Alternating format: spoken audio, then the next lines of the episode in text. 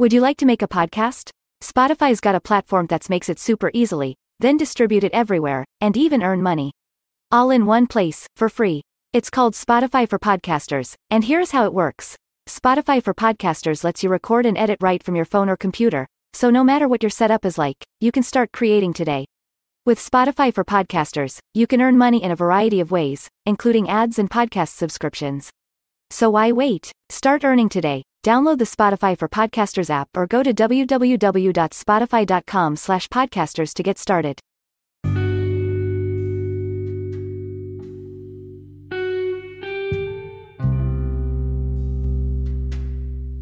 Hello, this is Life Points with Ronda, your life coach. Today, I'm talking to all that's listening, the ladies and the gentlemen. And today, we're going to be talking about the golden rule. And now, I know that your time is valuable, so let's get started.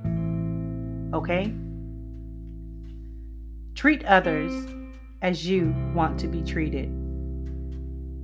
The golden rule is true for romantic relationships, family relationships, friends, and all of your other relationships in school, your career, business, when investing, taking care of your health and fitness, psychology, and spirituality, and in all of your daily life. It is even applicable or especially applicable when dealing with your competitors, with your rivals, your exes, and even your enemies.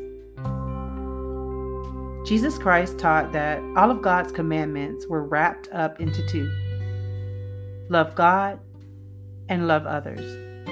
He made it clear that loving others included loving our enemies. We see the unrealistic and impossible here. But what if we could live out our relationships like that? We are told that we reap what we sow. What goes around comes around. Actions have consequences. Some call it karma, others revel that he got what's coming to him or she had it coming. What's in store for us if we sow anything other than the golden rule in our relationships? Whatever the truth of it, we must think broadly about it. Because how you treat the wait staff, a postal worker, a nurse, a hospitality service member, a soldier, a police officer, a child knocking on your door selling cookies, your Uber or taxi driver, and especially that faceless, nameless, but real person on the other end of the call that you dreaded making about your insurance, utility bill, tax assessment, or the like. All of these are relationships that we must own up to when looking at how we treat others and how we would like them to treat us. So, what about those bad people who seem to do well and the good ones who don't? What about the axiom that fate never lets a good deed go unpunished? The golden rule is not a vending machine it is not a guarantee that you will be treated in kind to your kindness. It is not a promise to you of in out results. It is a moral command that defines your character. It tells you and others who you are as a person. Will you be rewarded for following the golden rule? Or Will you stop following it if you are not? What does that say about you? When thinking about others, you must keep your own needs in mind. Respect yourself before looking to do good to others. But in all things, you need to keep others in mind. It is said that my freedom to swing my fist stops at someone else's face.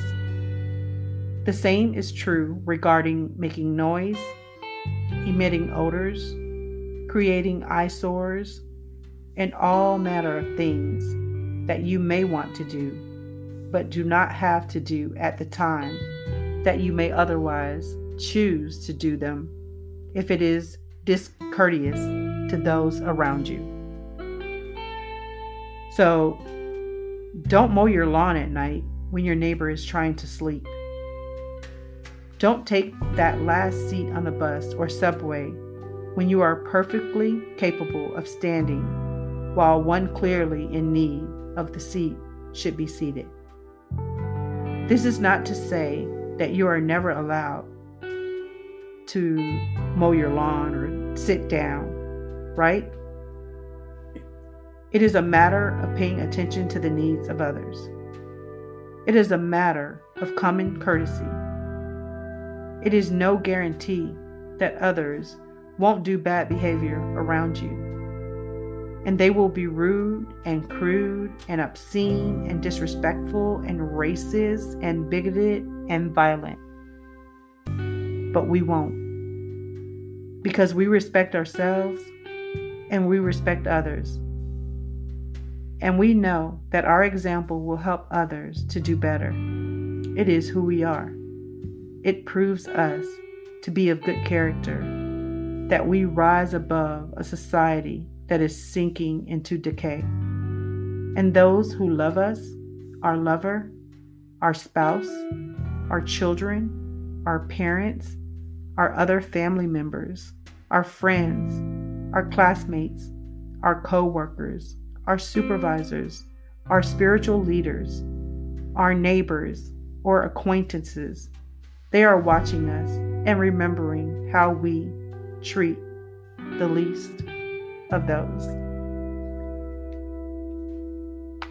Thank you so much for allowing me to be a part of your day with Life Points with Ronda. If you've not already visited rhondafoster.com or signed up for my free quarterly newsletter, please do so now. Bless you. Don't forget to like, share, or subscribe. Thank you. And remember to take care, to always be well.